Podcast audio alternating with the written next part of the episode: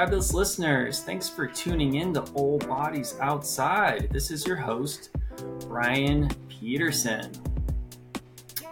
This episode's guest is author Ted Alvarez. He has written several books, including Ask a Bear Everything You Ever Wanted to Know and Weren't Afraid to Ask About Bears, The National Parks Coast to Coast 100 Best Hikes, The Survival Hacker's Handbook how to survive with just about anything, and The Wilderness Idiot, The Wilderness Idiot, Lessons from an Accidental Adventurer.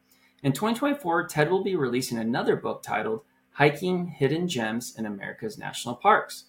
I invited Ted on the All Bodies Outside because recently I finished reading his book, The Wilderness Idiot.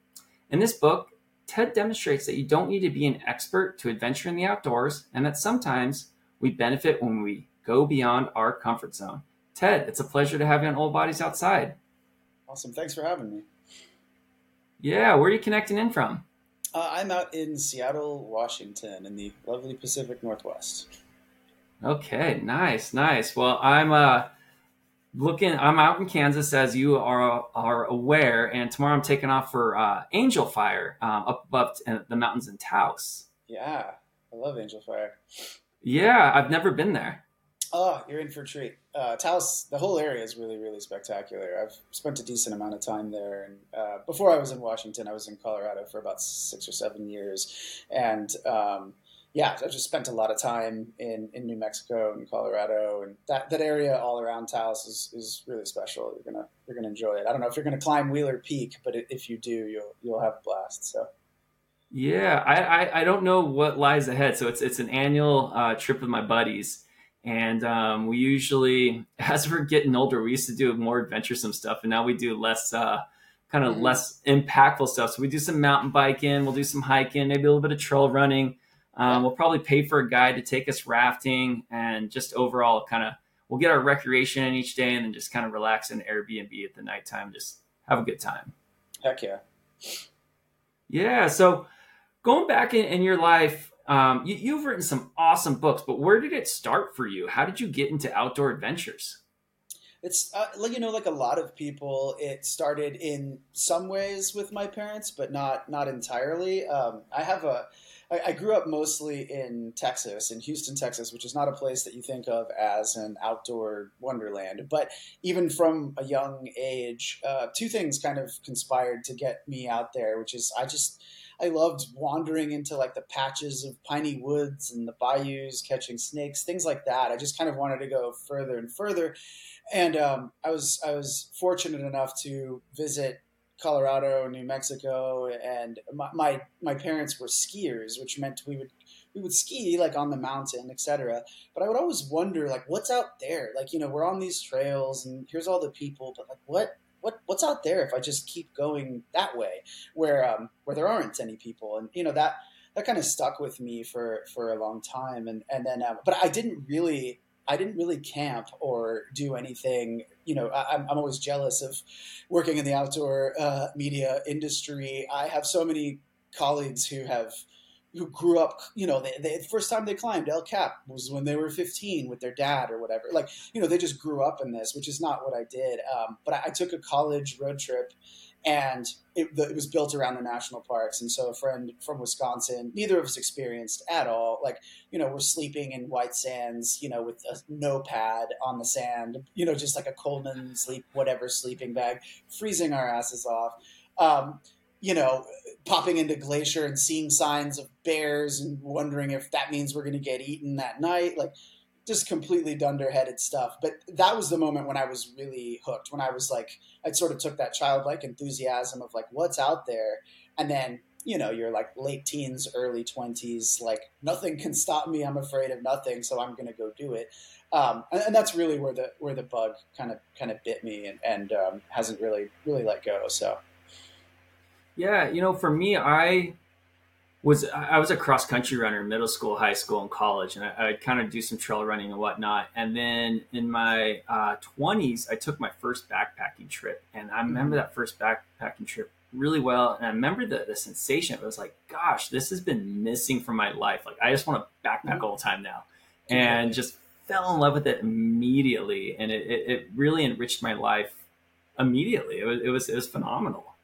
Yeah, I, I completely recognize that. Like the the road trip that I did, where you know we backpacked without even knowing what backpacking was. Like uh, in both Glacier and White Sands, memorably, and, and a few other places. It's like we, you have to get a permit, and then like wait, we're we didn't even have backpacks. We were just kind of like carrying our stuff back with us. We were pretty inexperienced and, and and not really not not really with it. But but again yeah it was such an it was such an eye opening thing that it, really kind of it, it, directed both my my you know hobbies and then also eventually my career. So it's just yeah hasn't let go yet so. Yeah yeah hasn't let go yet. That's right. That's great. So you know one of the things with the outdoors is there's getting out and having some physical activity um, you know, getting some escape from the, the daily rhythms of life, but there's also the natural component. All that combined can be just so powerful on well being. And I was wondering if that's something that you've experienced as well. How does that affect your well being, getting outside and doing some of this adventure stuff?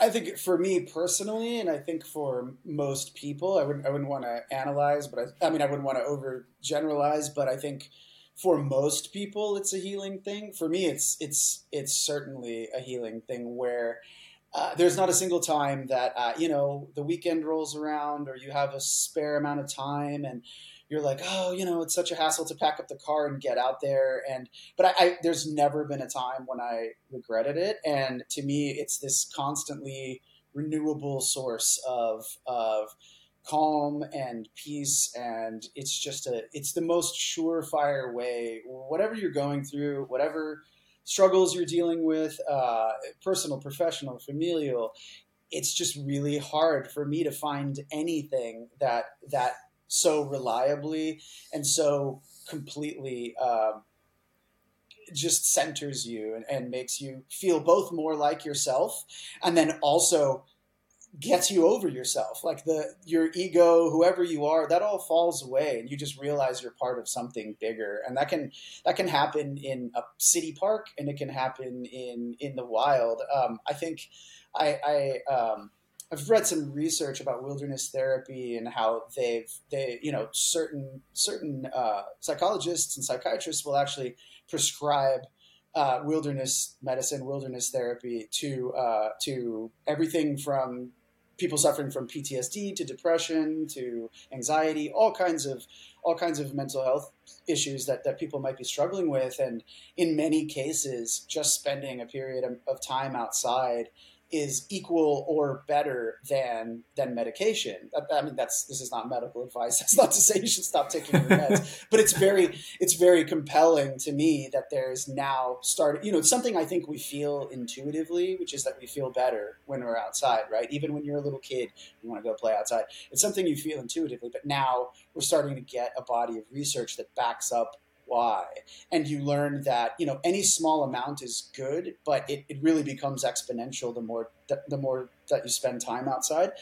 And so it really is just a matter of like starting with that like an hour around the block and then two hours in your park and then a day you know at your nearby national park state park whatever and then graduate to an overnight. And um, some of the research there's a, there's apparently a period where at after three days in the wilderness you spend you you you sort of reach a, a new a new horizon or a new plateau where after three days the benefits just become like exponential day over day. And that doesn't mean that um, that doesn't mean that you know everybody needs to be outside all the time. But what it what it means is that you know if once twice a year you're lucky enough to spend a week you know that that'll just give you dividends for the rest of the year. And there's there's a reason why if you asked me what i did you know the week that i was in seattle you know this week last year I, I wouldn't be able to tell you. But if you asked me what i was doing on the third day of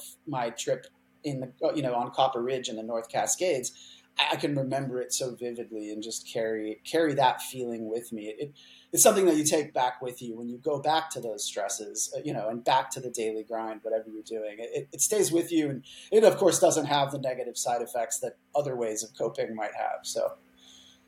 Yeah, yeah, that that was a fantastic explanation, and I like that you talked about building up to some of this. Like, I think that it's easy to go and see an REI magazine or other magazines, and it's like, whoa, those people are out there backpacking. I don't have any experience doing that. That's uh, intimidating. And I, th- I like the way that you were like, hey, like it's you can definitely build up to it. You know, go out to your your local park in the city, then maybe try a state park after that, and then you know try backpacking out in a national park after. I thought that was a really cool thing. And then secondly, have you ever read the author Edward Abbey?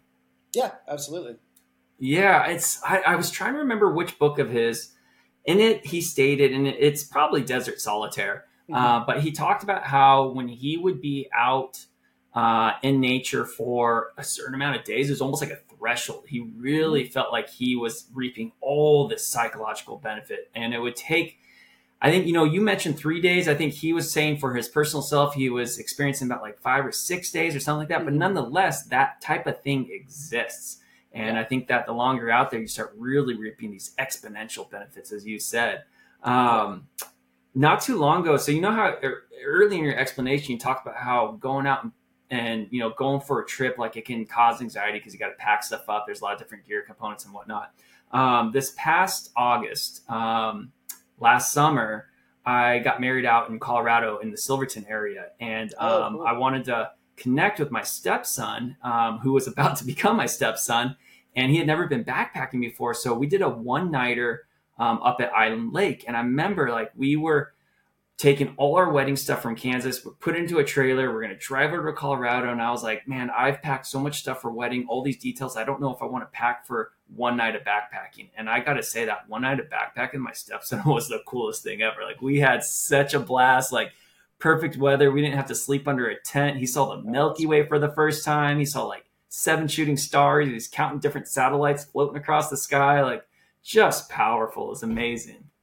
That's great to hear. Yeah, that's uh, yeah. I, I mean, that's I have so many experiences like that, and like that's I've for there are people that I don't see as often as I would like, but whenever our friendships are cemented in those kinds of experiences, and I, I've had this with family members, with close friends with people who I didn't even know until I went on this trip, and now we're lifelong friends. There's something there's something about being outside and and pursuing these type of activities that just like really I don't know it just really cements your bond and that that, that can even be when you're having a really bad time like there's a something in in the biz that we refer to as like type 2 fun and type 2 fun is like when you're out there it's not it's not a good time. You're getting rained on. Everything is breaking. You run out of food. But those type 2 fun trips, those are the ones you talk about. Those are the ones that you laugh about forever. You know, it's like even when you're having a bad time, you're having a great time as long as you're safe. Even when you're having a bad time, you're having a good time. And I think that's pretty hard to say for most facets of urban life. Like when you have a bad time, you just have a bad time, you know? So yeah, maybe you know that type two fun uh, involves a little bit of discomfort, getting uncomfortable, and maybe that kind of just like burns into the brain a little bit more. Um, and I was I, I've certainly experienced that too.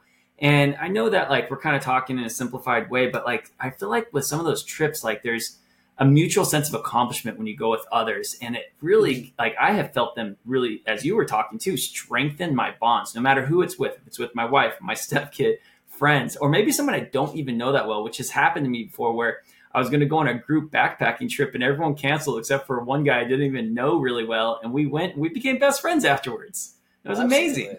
Yeah. It, it is great. It's really, really, it's really powerful. I, it's like I said, I think you, would be hard, you'd hard, be hard pressed to find anything that, that just brings so many different, has the potential to bring so many people from so many different backgrounds together, you know, so. Yeah. So, do you know what countries have started to prescribe uh, wilderness therapy? Because I think I've heard about it in Canada. Canada, I've heard of. Um, I would not be surprised if the Nordic countries have done this. Uh, they they seem to be pretty forward thinking with a lot of that. I don't know that for sure. I'd have to look that up. I know one of the earliest countries to start doing research and prescribing it is was uh, Japan because in Japan really? they they have um, they have something I think it's loosely translated to forest bathing, which and so you can forest bathing is just spending time in the forest and um, there's a writer named Florence Williams who wrote a book about it. Um, she's an outside writer, and she wrote a book basically about that sort of Japan being on the forefront of that kind of research. And I think they might have had the, some of the first, because this is now probably six or seven years ago, and I think they had some of the first medical professionals who could actually prescribe forest bathing to to to to clients. Yeah, yeah. I, I had the um, I had the the luck of meeting Florence Williams. So she was getting some yeah. sort of award when I was a PhD student at Clemson University, and all the professors were busy with preparing for this award ceremony, and they were giving awards to people that had a great influence on uh, getting people out to in nature areas and whatnot. So mm-hmm. Florence Williams was a great person to win this type of award. Not remember exactly the details of the award, but nonetheless uh, everyone was busy, and there was a call to PH to the grad students. Can someone go to the airport 45 minutes away, drive over and pick up Florence Williams? And I was like, oh, please, I will do that. And so I got to pick up Florence Williams and uh, drive her for 45 minutes and probably bug the crud out of her. Um, but she was super, super great and fantastic. And um, I have read The Nature Fix. I read it back in, yeah. oh gosh, maybe like 2014, 2015 ish. Yeah, it, was, it was a minute ago.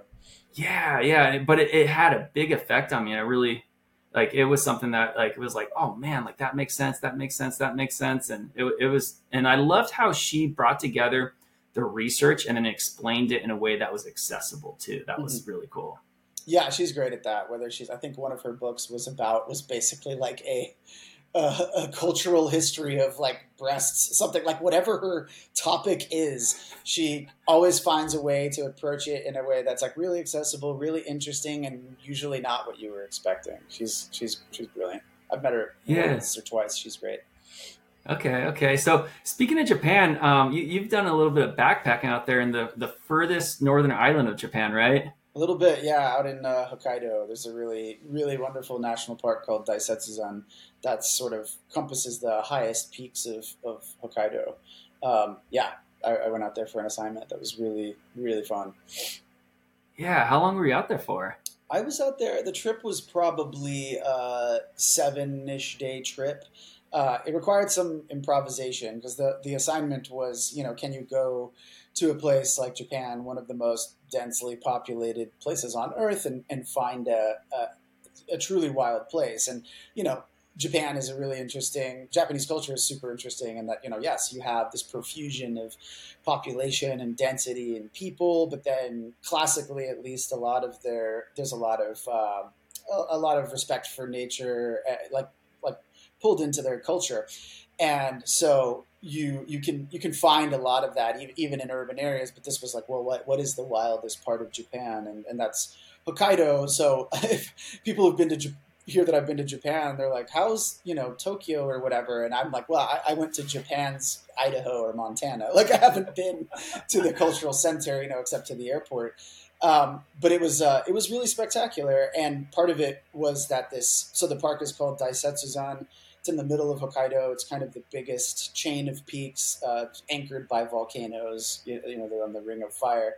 Asahi is the biggest volcano, and Hokkaido is known for skiing. You know, they get it's one of the snowiest places on Earth, and so they get a lot of skiing. But they're not as well known for backpacking or wilderness travel. And there's a hut system up there, and at the time, at least. Um, Japanese tourists and wilderness adventurers were much less likely to to camp. Um, they, but they would use the huts. You know, they would go up and, and stay in the huts, kind of like New Zealand or the Alps. But there's this huge stretch in the middle where you can camp, and they have some established campsites, but they're they're not as popular just because there isn't as much of a at the time at least there wasn't as much of a tradition of backpacking. And so my whole idea was to traverse the whole the whole chain and um, and yeah, kind of use the huts and then continue beyond the huts. And I had a guide with me, which was great for the first three days. But then she had there's like a flower. This is kind of very Japanese culture. There's a, a certain flower bloom, a very specific flower bloom, and that was like her her high season is like all these like people come and they want to see these flowers. And even though she was like an AMGA guide, you know, I think she climbed Denali like hyper. I could tell that she kind of wanted to continue with me into the bigger mountains, but she's like, I got to go be the flower guide. That's where the money is. And so she left me, and then I just did the rest of the route by myself, uh, which was a little bit challenging. I couldn't read any of the trail signs, you know, for, for obvious right. reasons. And, um, and it happened to be a really heavy snow year uh, in one of the snowiest places on earth. So even though it was July, my final final mountain to climb, I believe, was called I think it was called Oputateshike or something, and um, and it was basically there was like an 800 foot snow slope at like maybe 40 degrees and um, I had an I had an ice axe, but I did not have I had and I had micro spikes, but not real crampons. And so I got like hundred feet into that, and I was like looking at the run out, and I'm like, this is just not smart. And the and the weather was getting really gnarly, and so I basically had to bail. But what is wonderful about Japan, and I wish we could import it here, is that in Daisetsuzan on the edges are these tiny towns and in each of those towns, there's an onsen, which is like a traditional hot spring bathhouse. And so you come down from the mountains and you end up at like at a spa resort like not a oh, they're more man. rustic than that but you can you have these like hot you know natural hot springs hot tubs and the vending machines have cold beer and the kitchens are preparing like fish that they just fished from the river and i'm like we I'm like, we need this now, like everywhere. Like, why can't I? Why can't I come out of Rainier and just like jump into a hot tub everywhere? So it's uh, yeah. it was really great. It was really spectacular. Yeah, jump out into a hot tub, drink some Japanese whiskey. It doesn't sound too bad. Not at all. And they and they have the the surprising part was they have they have brown bears on on Hokkaido. There's black bears all over the rest of Japan, but then they have brown bears because Hokkaido used to be connected to uh, I believe the to Russia, and then was separated. So there are some there are brown bears up there, and I saw definitely saw tons of bear sign, and then I saw one brown bear from far away. But it was like, oh, you're, you don't you don't expect in Japan to have to be worried about brown you know grizzly bears, but but they, wow. they, were, they were there. So.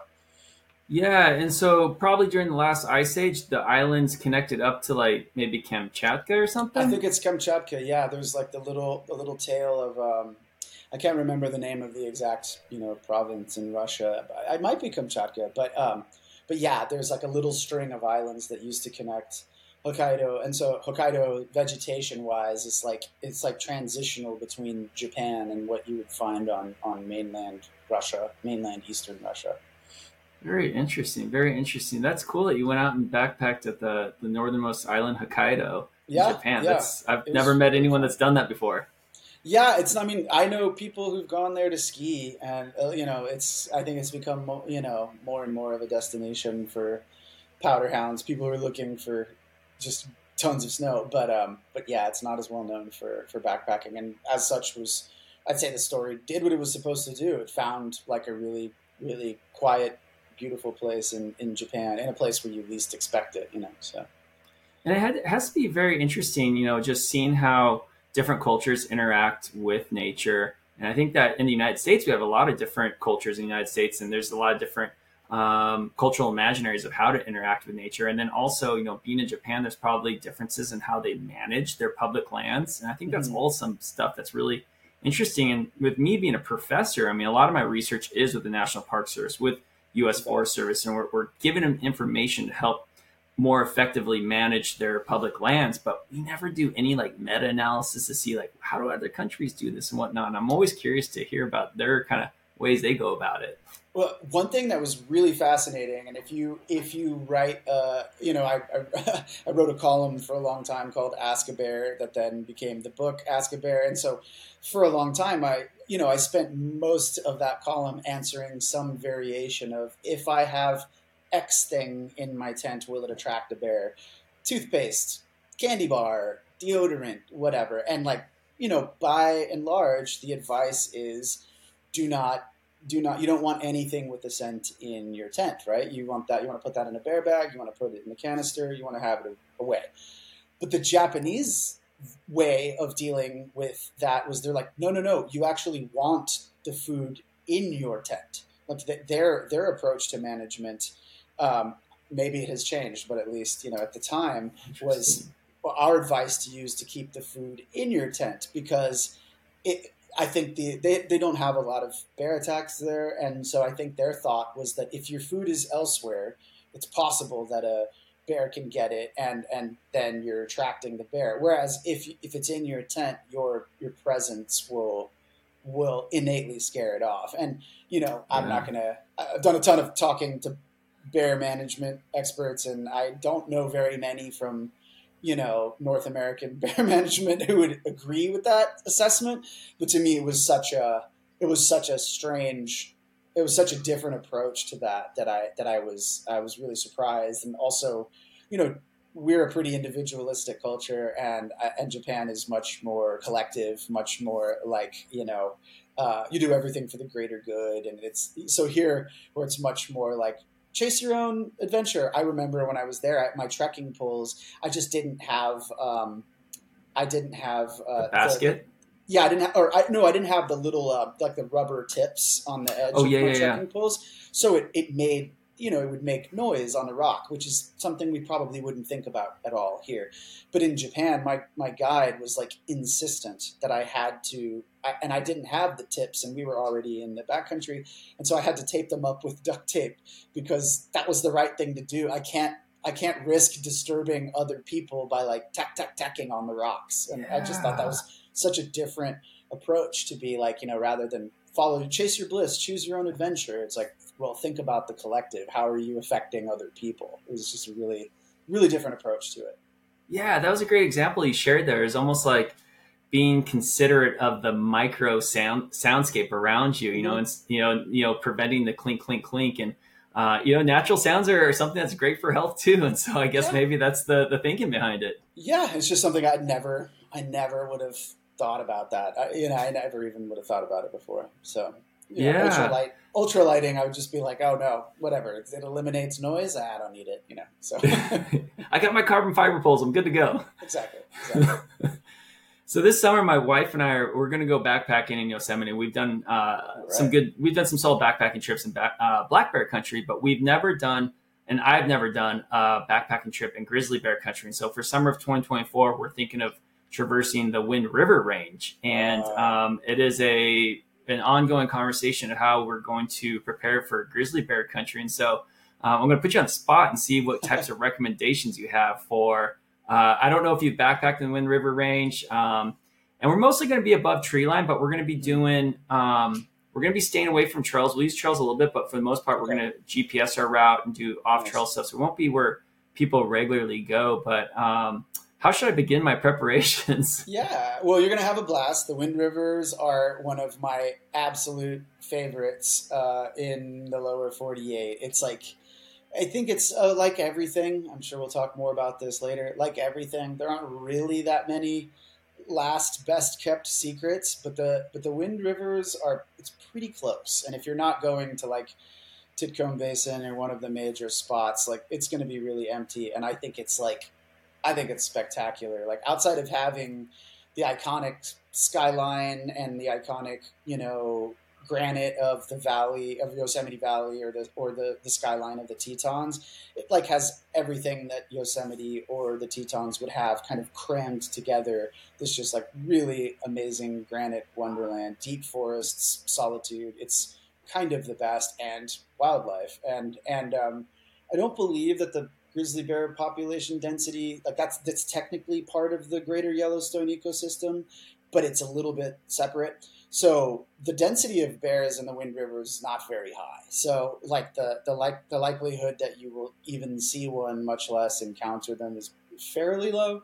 Um, I would I don't know this, so don't quote me on it. But if I had to guess, based on the last numbers I paid attention to, there are probably fewer than 100 bears in the entirety of the Wind Rivers, which is a massive range. So the likelihood that you're going to see them is not high.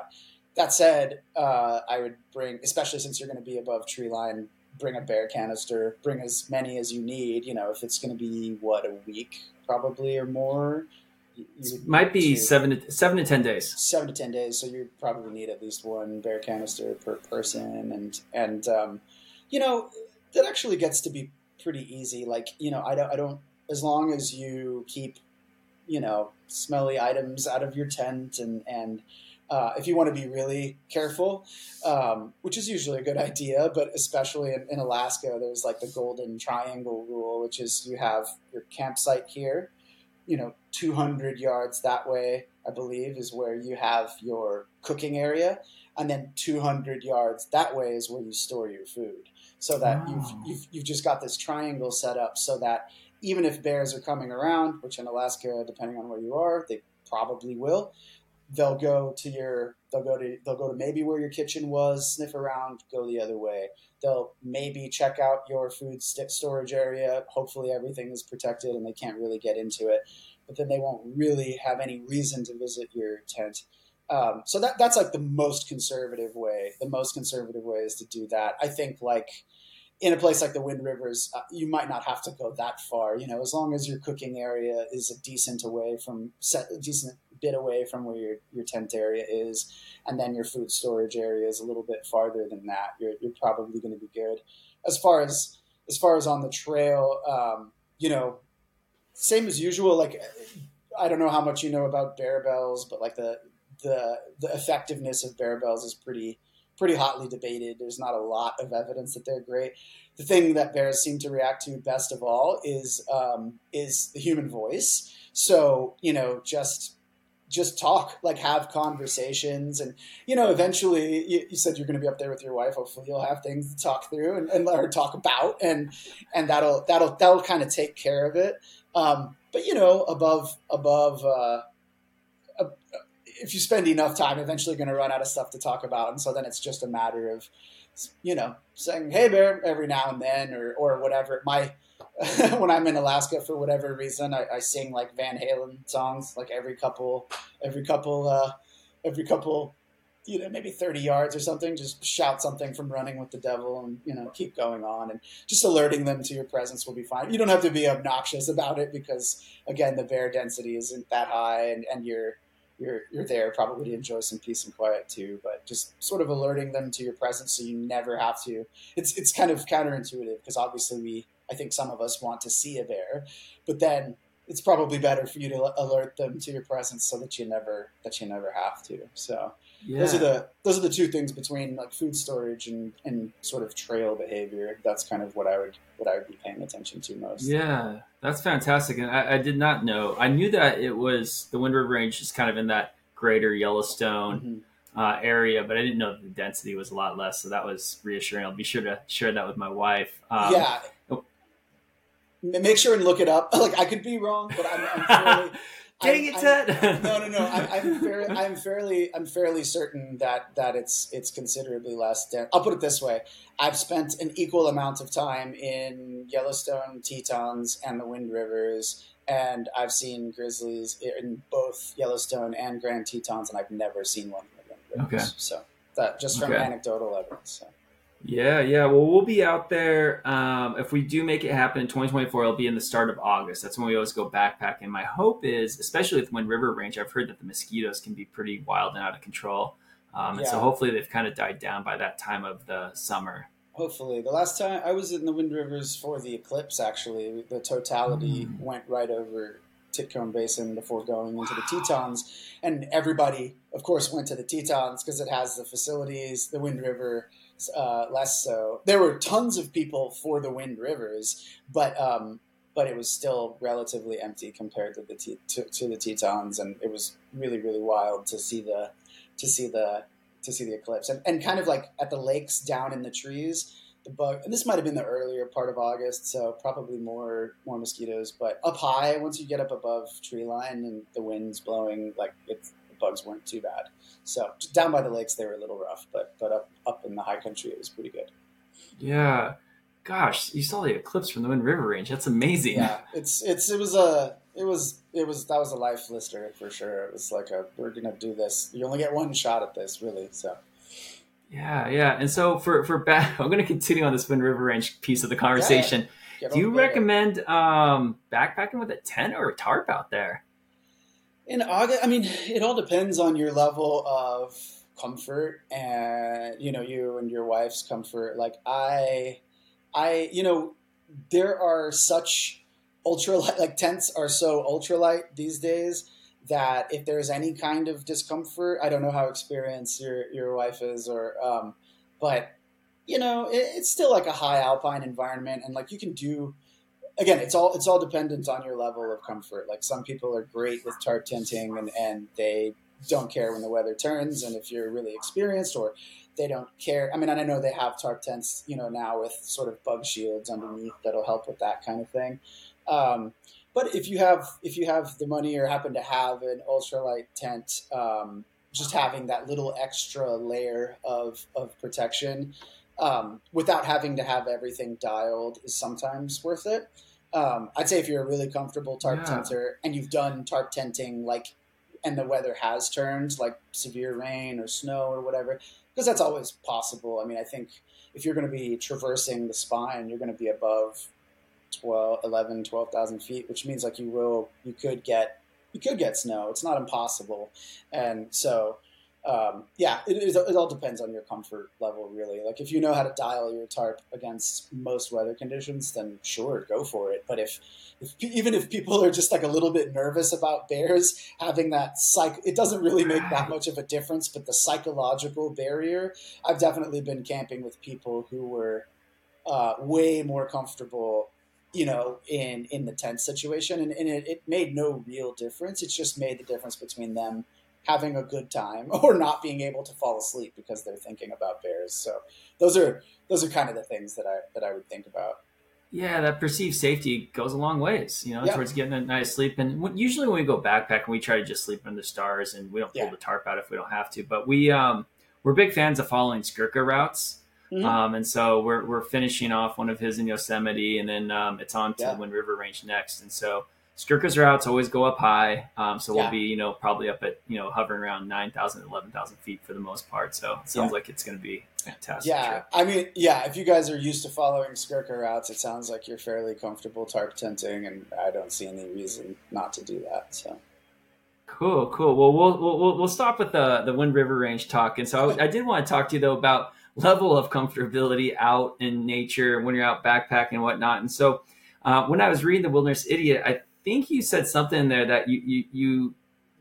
You, you, there's some benefit to be had by when you personally pursue adventures that make you feel a little bit uncomfortable before you go. Like maybe your stomach kind of has a little bit of uh, tension in it before you go, and so mm-hmm. I don't know if that's um, w- is that important for you to pursue adventures that maybe like before you go, you're like, hey, like a little bit uncomfortable, so therefore I should do this.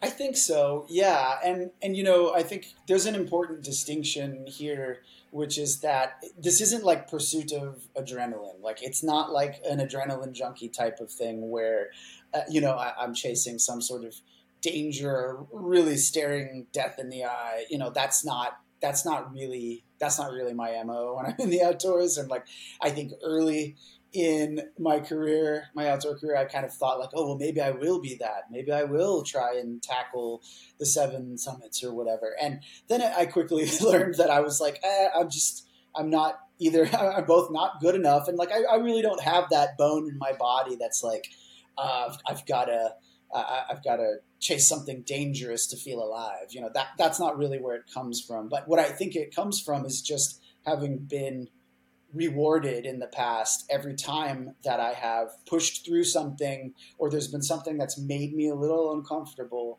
or I feel a little bit outside of my comfort zone. Um, usually I pay attention to that feeling because that that discomfort um, and you know there's a line if, if you feel truly truly nervous about it don't do it like when a like I, I certainly pursued it too far where uh, at one point I almost did a hike in North Korea, a backpacking trip in North Korea, and I just had like I just had this idea of like this will be the craziest trip ever, and it would have been the craziest trip ever, and very unsafe, and I'm glad that I didn't do it. But so don't let it don't let it go too far, you know, don't let it go yeah. too far. But but there is something about paying attention and, and really interrogating that sense of discomfort. Like where is that coming from? Is it coming from because you don't feel ready for this? Well then maybe maybe maybe there's a way to get ready for it? Or is it just something you haven't experienced? And that to me is where there are just you can reap huge rewards in the unknown you know? There's there's always some like calculation. It's not like oh i'm going to jump off this cliff and just see what happens. Um, but but that sense of discomfort, at least for me, tells me that I'm on the cusp of either learning something new about a place or learning something new about myself. And both of those things are are rewarding. They, they can be really rewarding. And that's even when things don't go according to plan you know as long again like sa- safety is paramount. Like don't don't try don't get into situations where your where your safety is compromised if you can avoid it while also stating that there's no such thing as anything being completely safe you know uh, so um, you, you, mitigate risk but risk is always going to be a part of these activities but but um, but yeah every time every time that i've pushed through there there's always something to be discovered on the other side and i think I, i've met so many people who even on a very basic level, they are like, well, I couldn't possibly do this. I couldn't possibly spend a night outside. I couldn't possibly go to the bathroom in the woods. I've never done it before. How in the heck does one poop outside? You know, like so after bears, the thing that people who I take on, you know, their maiden camping voyages, the thing outside of bears that most terrifies people is going to the bathroom in the woods. And it's like this big hurdle. And, you know, once you do it, you are like, oh, I was actually built for this. There's like an there's all of us, I believe, have more of a sort of institutional knowledge. Like we're we're we are not different biologically from people, you know, ten years ago, hundred years ago, four thousand years ago, forty thousand years ago.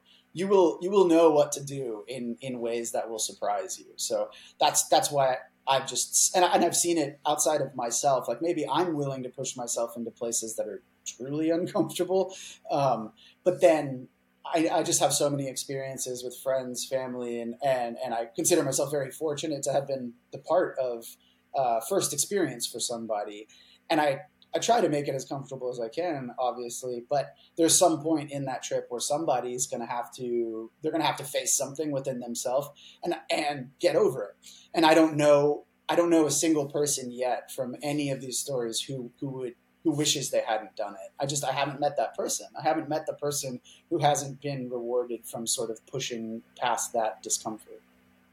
Yeah, yeah, and you know earlier on on your explanation, I liked that you mentioned that that discomfort is it's a mental signal to you know you need to be checking yourself in terms of like hey is that discomfort there because i didn't plan well enough is that going to put me into a you know a situation that's going to be extremely unsafe well then i probably shouldn't do it right like i mean this is yeah. just your body and your mind messaging to you and so it's it's important to tap into that and say what's my mind telling me here is it because it's an experience i've never had but i've planned accordingly everything appears safe well then maybe I should go for it and maybe you know push the bounds of my comfort zone and see how what that's like and see what types of benefits come from learning about that place or about myself. But I think that was a really good point you made and that you know this is a signal from your mind and it is important to listen to that information and you know make sure that you are well prepared before you step into a situation that is you know going to be uncomfortable but you know I, I, feel like there is a lot to be gained from those experiences and um, sometimes like just a heightened sense of I don't know, feeling alive comes with Absolutely. it too, especially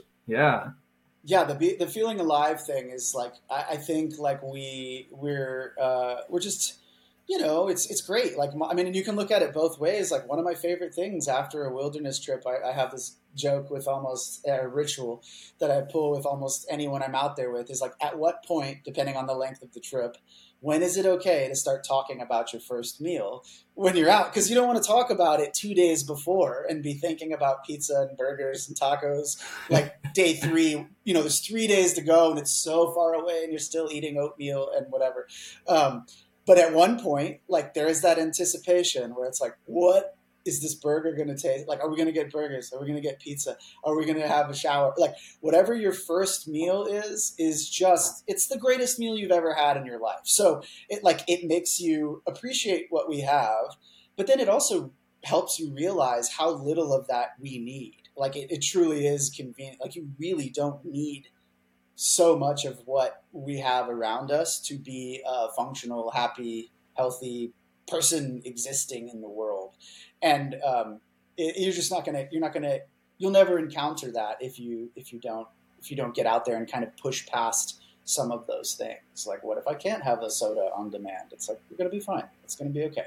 that soda is just going to be that much better on the other side. So it certainly will be, and I, have definitely experienced that myself. But you know, while out backpacking, one thing that I, I really enjoy a lot is um, it's pretty much, hey, I'm eating the food I have. Mm-hmm. I'm going to walk from point A to point B. I'm going to stop when I see something cool. Or I'm going to stop when I need a rest. But I, I don't have 20 different sodas I need to decide which one to choose to drink that day. It's like I got what I packed and that's it. So there's not a lot of decision process going yeah. on for like, you know, my amenities. And I think that's something that actually kind of calms my anxiety, having a little bit more simplistic approach to, to decision making. And that ends up making my experience that much better. Completely. We, we exist in decision fatigue. And like, I, I think I read somewhere that to combat decision fatigue, Obama had like five suits or something, or like three to five. You know, you'd think the president of the United States would have a billion suits to choose from, right? But he very right. specifically was like, I have five suits in five different colors for every occasion. And that's so that I don't have to spend my time thinking about what I'm supposed to wear. I just, I grab the color that is supposed to work for that day and I'm done.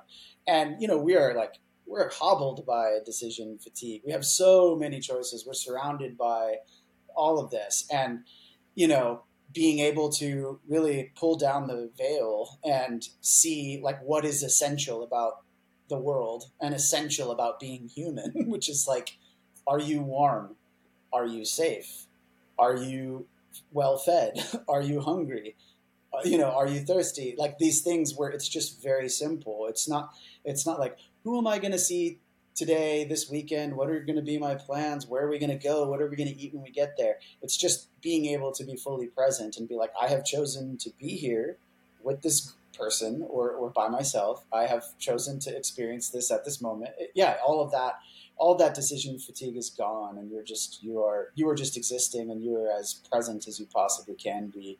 And there's other ways to be present. There's meditation. There's plenty of things people do but that this is just like a shortcut. Like you know I, i've meditated some. It's it's like an ongoing thing. I have a buddy who's great at it and he'll he'll kind of like give me tips. And i just like maybe i'm too uh, squirrely where i just i have i i'll try but i can't i can't it's harder for me to access. Whereas going outside it's just it's just instant it's just you are you are present you're forced to be present and um and that's it's a it's a great way to be i think it, it, helps me a lot. And when, when I'm uh, at home and I'm, I'm, I'm, tending to my career and my family and my life, I have a hard time falling asleep at night because I start focusing on the decisions I need to make the next day. And when I'm out yeah. backpacking, I don't have those decisions to be thinking about. And I end up falling asleep a lot easier. Absolutely.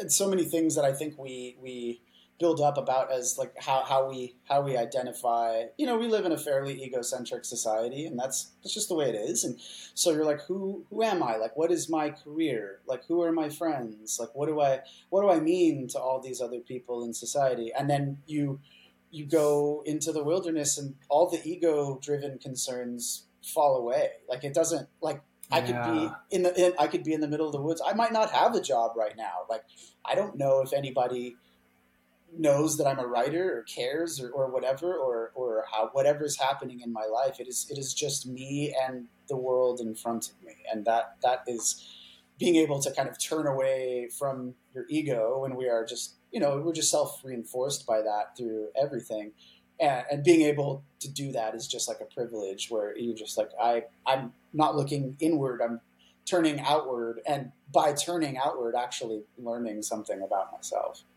yeah, yeah, it, it, certainly is a privilege uh, to to be able to do some of these trips and whatnot. And I think that you had a really great point about the egocentric aspect of society. You know, we're constantly like, hey, like trying to you know meet some certain merits with our career, or maybe it's mm-hmm. sometimes some social capital or whatever sure. it is, and like that stuff just doesn't really exist out there. Like, you know, if I passed you on the trail, there's no way I would know that you've written.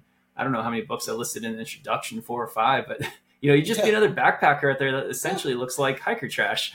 Yeah, absolutely. We're all we're all smelly. We're all it's it's a great it's a great equalizer and I don't know about you, but like even even when the weather's terrible, it's pretty hard to find somebody in a bad mood. You know, like even I remember I was in Canada and like the weather, it had been like seven or eight days of rain, like a trip in Canada that I'd been planning for months with a girlfriend at the time, and you get out there and it just doesn't go your way. Like it's like it's raining for like six days straight, you know, and all the tents are failing and like it's just it's it's a slog. But then like I ended up under like a giant tree, like with four or five other backpackers who I didn't know, and there we all are laughing, and like one of them's like, "Well, I was saving this for the end of the trip, but now seems like a time for me to share my tequila or whatever." And you know, you're laughing with strangers for a minute. It's just like even when the situation's pretty rough, like you don't, you don't, you don't see people in bad moods out there, you know. And, and, you know exactly what you're talking about the the culture of I don't know if I want to call it culture, but social interactions are a little bit different. Like if I'm walking down the street, um, unless I'm in a super, super rural area, area where there's not a lot of people, I'm not saying hi to every person. Um, yeah. But on the trail, like if I pass someone or if I pass someone anywhere backpacking, even if it's off trail, whatever, I'm going to say hi to them. And I'll yeah. probably end up talking to them for a few minutes. And like, yeah. I don't do that on a day to day basis. No, you ask about, you know, if I walk to my neighborhood coffee shop, I'm not asking anyone about the weather or what they have at the coffee shop, you know, whereas on the trail, you're like, where are you coming from? What, what did you see? What did, do I need to know? What can I share with you? It's just like a, it's just bringing things down to like just basics a little bit. And that, that includes like basic human decency. Yeah, it does. And you know, the trail works at this as this conduit. So I'm thinking now of the Pacific Crest Trail so I, I, was on the Pacific Crest Trail back in 2009. I spent about um, three months out there, and I covered. Okay. Um, I, I, covered California pretty much. And for those listening out there, the Pacific Crest Trail is a long distance hiking trail. It's about 2,650 miles, spans from Mexico to Washington, and blazes through California, Oregon, and Washington. And on the Pacific Crest Trail, the passage, and this was in 2009, so it was not at the technological level that we have now um, there's a lot of oral transmission of information. Um, you know, like what's in that town, you know, did, where did you camp, and especially where's the nearest water source when you're going through yeah. some desert portions of California. Um, and that was something that was really cool. Like we're just like, hey, the strangers come up on the trail. I'm going to ask them their what, what what's, what's their knowledge about and what have they learned about on this trail? Because I need that information to also have you know find the water. Mm-hmm. Absolutely, absolutely. I, am not. I'm not competing with you for a table at a restaurant. I'm going to help you find out where water is because we all need this. so. Yeah, and help you find some water. It's awesome. Yeah, yeah, yeah. yeah. Uh, you know, so one of the things that um, came up recently, I think that it, it's kind of changed a little bit, but um, there with social media, there's there's a lot of um, people posting about like, hey, this uh, enticing waterfall. I went out there with my friends and we we hung out. It was so beautiful. Here's the picture. Here's the exact location. Here's the GPS coordinates. Um, and then there was um, some backlash to that because then the waterfall would become popular. There'd be crowding. There might be people um, out there who aren't knowledgeable of, say, leave no trace um, ethic and whatnot. And so that kind of started happening for a little while. And then, from my perception, it seemed like then there was the opposite, where people were like, "Well, hey, like that's that's gatekeeping. Like people don't know how to find information about that waterfall and you know they're going to find it through social media and then they get to go there and they get to have you know physical exercise to hike there and they get to have the mental benefits of being in nature and they get to have their their bond mm-hmm. strengthened with their friends and family when they're there and so with your research and your writings and whatnot have you come across that type of gatekeeping and how people navigate that?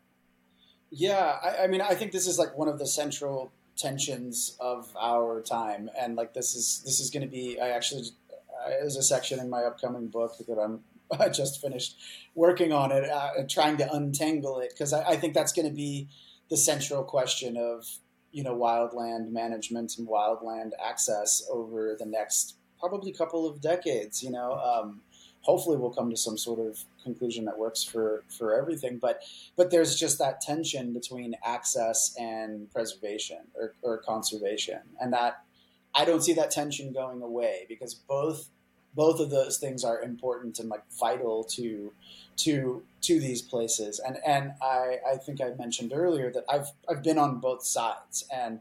Um, one side of it is I, I wrote a column that was controversial at the time, and it was like why I spoil your favorite hike. Where you know at Backpacker, I was on the destinations team, and a lot of my a lot of my assignments, a lot of my goals were to find out where that precious, you know, no crowds kind of hike is and to ferret out routes and to talk to people. And, you know, so I, am the person who's showing up and possibly spoiling your favorite fishing hole or, or spoiling your favorite route um, or mining people for information to share it. And then the, uh, the, my justification at the time, um, and, and, I think it, it, still is partially true, but not entirely true, is that uh, these places need they need a constituency. They need you know you can keep it secret to yourself, but if I don't think we should believe that just because something's been set aside as wilderness or or as a park that it will always be that way. You know, um, if, if anything, we've probably learned a lot that our government, our governmental institutions, and things that we think will always be there may or may not be there. So so it's important for any wild place to have people who love it, so that when the time comes to protect it, uh, there there are voices who are going to stand up and do that. Um, so that that was my justification at the time. But then since then, there's been just such an uptick in park visitation, and I, I have enough friends and sources and contacts within um, the Park Service that, you know, especially with the rise of influencer culture, you, you really would see places that are just getting absolutely hammered beyond recognition and, and that are really in real risk of certainly not being the same and uh, possibly being you know ruined depending on your perspective. Like there's a place up here in washington called the enchantments and the enchantments are i don't know if you know about them but they're kind of in the central cascades and um, there's a there's this beautiful high alpine uh, granite granite peaks with all these like beautiful green emerald tarns and it's just really really spectacular but it's really small like the enchantments are probably it's maybe a seven mile long, maybe even shorter valley, uh, and then hemmed in by mountains. So like pretty tiny, and it's just been absolutely hammered and grammed within an inch of its life. And our our park services and and you know wilderness personnel are perpetually underfunded, understaffed. There's just no way to keep up. And so year over year, it's been pretty pretty eye opening to see how how um, how this place has been impacted, and so I think I can understand that. Uh, I, for a while, the park park line was like, you know, do not tag things, do not take photos of things, um, because you're just going to attract people to it. Um, and on some level, I, I understand that because they're they want to manage it, they want to protect it. They, they're they're at the limit of their powers. Um, but then on the other hand, the cat is kind of out of the bag. Like it's already, you know, it's it's even something as seemingly obscure as like Andrew Skurka's route over the Wind Rivers. I mean, that's on the internet too. I can find it and go replicate it. You know, so so I, I don't. It's it's really hard to know where to land, and and I think the the equity part of it is is huge. The equity part of it is huge too, which is like you know traditionally these places have been the the domain of a certain type of person, you know, and and like or or at least in recent years, you know, and it's really important for people of all kinds of backgrounds to connect to it, to reclaim their place in the wild. So yeah, gate, gatekeeping is hugely risky to be like this type of person gets to go here, those who can dig deep or who have access to computers or to the internet, and then this type of person doesn't. You know, that's a that's a pretty toxic place to be. So. Um, yeah, I, I, don't know what the I don't know what the solution is there. You know, I, I think, uh, yeah, it's it's hard to know where where to land on that. Like the the I, I think like gatekeeping of of any kind is is shouldn't really be happening. You know, uh, you know, everyone should have an opportunity to access everything. But that said, um, I think you can make some personal decisions and personal choices where like like I said, the, the gram thing is out of the bag. Like you know, tagging tagging places like that's maybe a little bit. I think that ship has kind of sailed, but it doesn't mean that you need to do it yourself. And then also, uh, yeah, any place that's been beautiful has been tagged. So like, almost from like a personal evangelism, I would be like, you know, maybe maybe don't do it because you'll be more present and you'll be enjoying it yourself. But then, but then also live your life in a way where you are willing to share it with people who are close to you. Take take people out. Spend time volunteering. You know, with organizations that that help get people outside. You know, um, in, in, many ways, I think like social media can just it just can be this multiplier. It can multiply for negative or for positive. positive, and so it's like maybe just take a little bit of a step outside of that and do some things in real life. You know, that that might be that might be one path, or it's at least it's one path that I that I feel okay about. So, um, yeah, there's a, there's a portion of my book where there's a my upcoming book where there's a little bit of inherent irony in that I'm supposed to be writing about hidden gems uh, in the in America's national parks, but the minute that this is published, assuming that I find a hidden hidden gem, which I mean, you know, everybody knows where everything is these days, but um, if I were to find one and then publish it, it's no longer it's no longer hidden. Like there's a central irony to the book, and so what I hope to impart is to get people to find their park and to really get to know it and really get to love it and talk to people who who live there and work there and you know really really form a personal relationship with that park because when you form a personal relationship with the parks or the people or anything it stops being about like I got to go to that one place that I saw, you know, that one time. It's it's you're not checking something off of a list. You're like this is a place that I love and enjoy and there are so many ways for me to enjoy it and so many ways for me to bring other people into it. And I, think that's more important than any sort of narrow single place that you might check off of a list. Yeah, Ted, you, you, you hit on a lot there, and I think that it's really important at the end there to you know that you pointed out that the um, love and enjoyment that that's going to help lead to people being stewards of that area having heightened conservation ethic and that's that's really important. Um, but yeah you touched on you know the access versus conservation. And so my field of research is called visitor use management. We use mm-hmm. um, a lot of social psychology approaches to understand visitor experiences. Um, and that's experiences in say national parks public lands u.s forest service lands. And uh, you know, one of the tenets of my field is, you know, if people have quality experiences, they're more likely to um, have boosted conservation ethic. They're more likely to become stewards and whatnot. But the situation that we're talking about here is a social situation. It's not complicated. It's complex because it's a social situation and it's very contextual, maybe with yeah. different places, maybe with different management agencies. Um, you pointed that out earlier. You know, one of the things right now that we see going on with management agencies, whether it's the Park Service, U.S. Forest Service, BLM, whatever it is, there's decreased funding. And with decreased funding means they may not have the resources to do as much active management. Um, yeah. And so they might have to do things that maybe if they had more funding and they could do more active management, they would do things differently. But I know that like we're seeing a lot more closures, especially I'm doing some research out in um, U.S. Forest Service land in California. And one of the things that we're looking at a mm-hmm. lot is um, different types of closures and uh, level of public compliance with that. Um, yeah. and that's that's tough. That's not active management. You know, that's that's something we got to close down, and um, we don't have the, the, resources to do active management. Of course, though, it does come down to the context for the closure.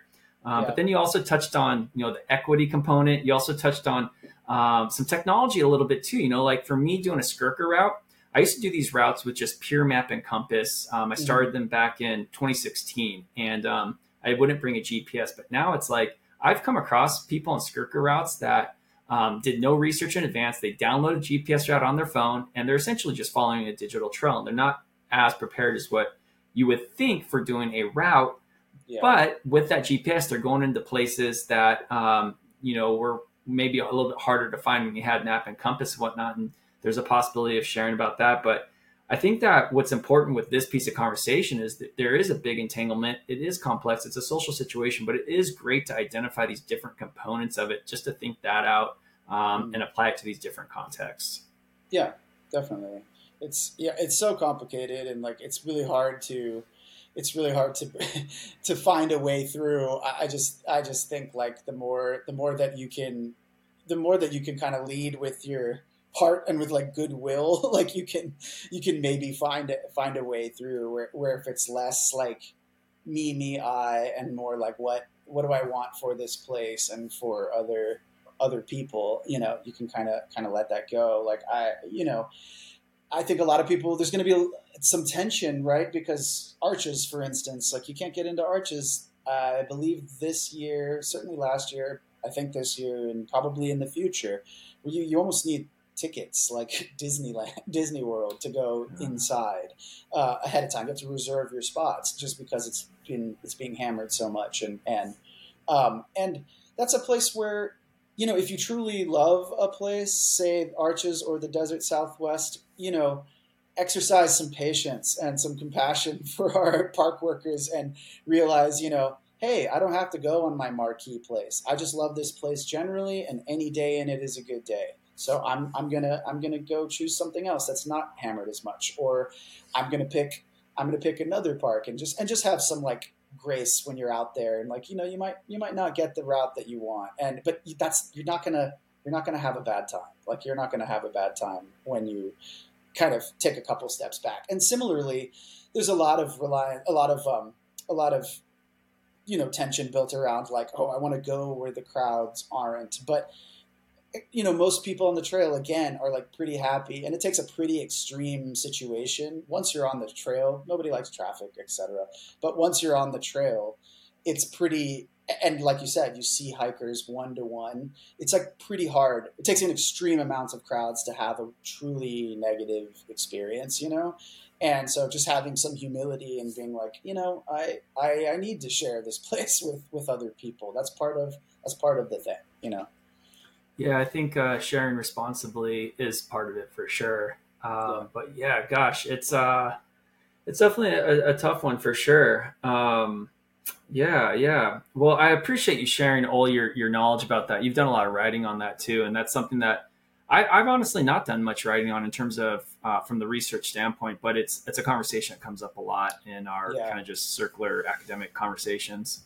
Yeah, and there might be, you know, I, I think there's always opportunities for, you know, new information to come to light, new ways of handling things. You know, uh, I, I don't know. You never know. There might be some crazy, innovative solution that we're not thinking about that will that will that'll maybe help help things. But um, but I think we're in a really interesting time for figuring that out. So, I mean, I don't know. The pandemic is quote unquote sort of ending. So maybe people are going to go back to restaurants and bars. I, I but I kind of I think visitation was down just slightly this year, as opposed to to last year, maybe. So who knows?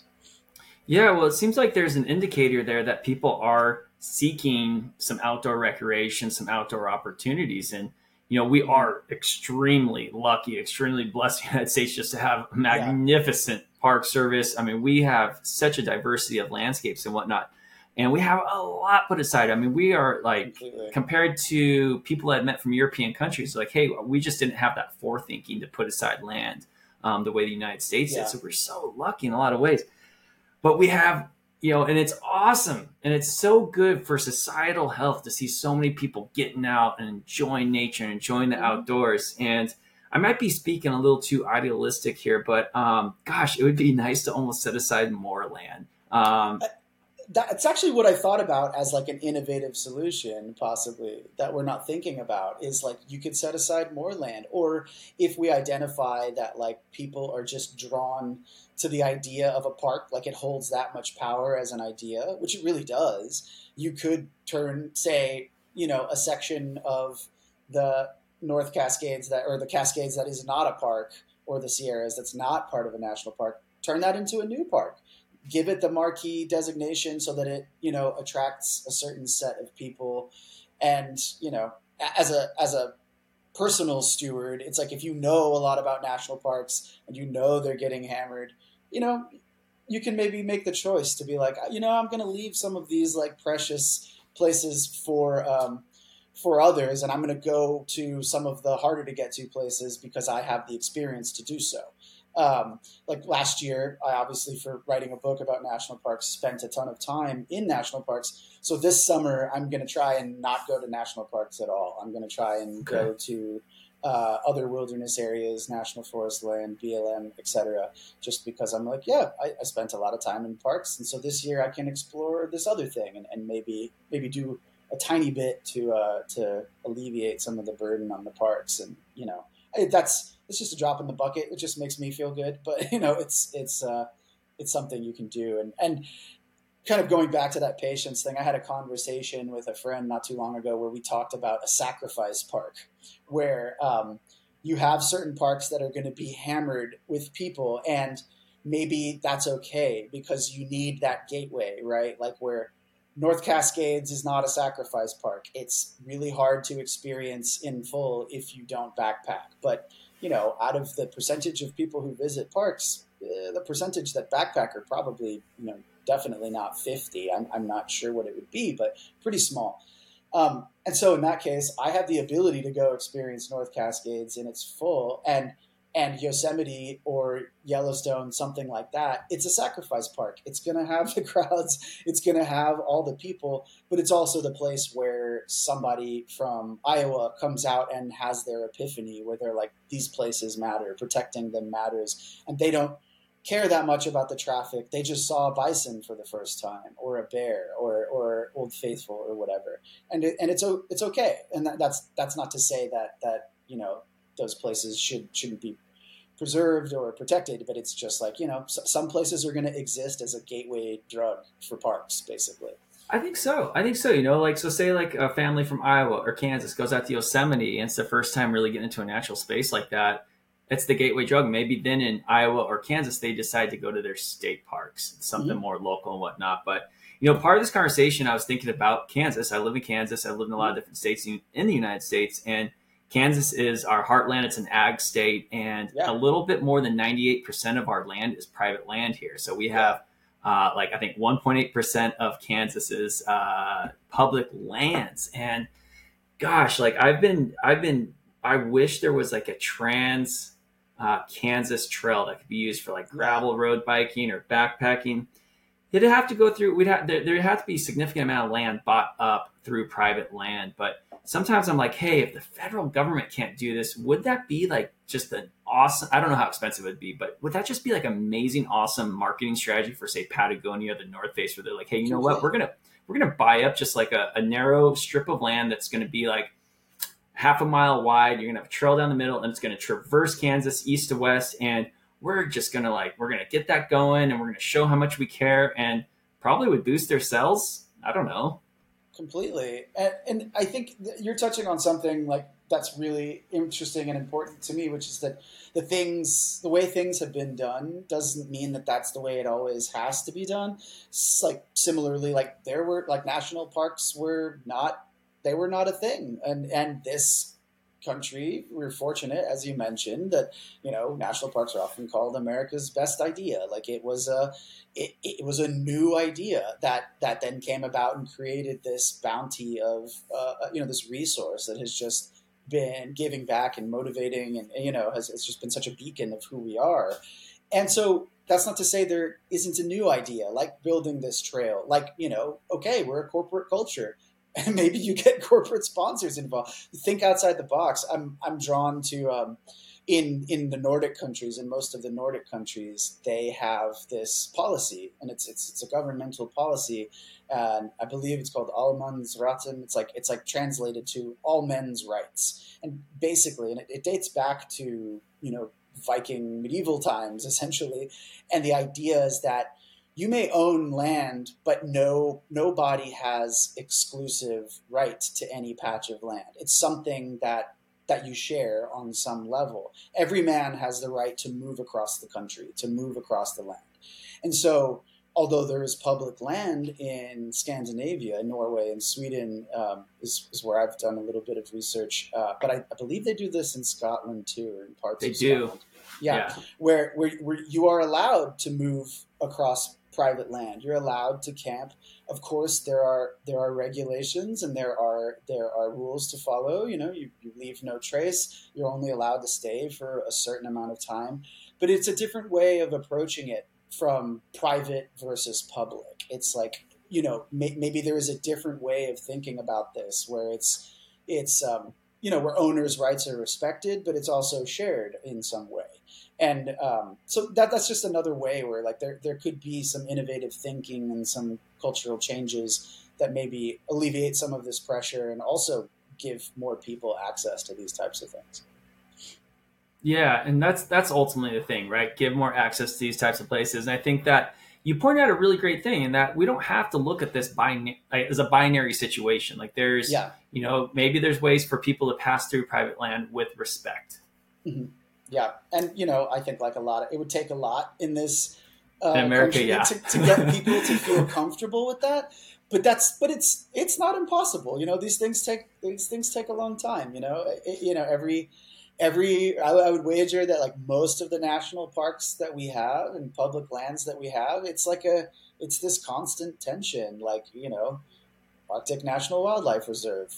Are we going to drill here? Is this set aside for conservation? You know, it's this conversation, and so it, it's going to be like that forever. And my my main hope is that people just become as involved as they can be and see see that as important because that's that's where that's we get more voices into this. We'll get more ideas and more more solutions.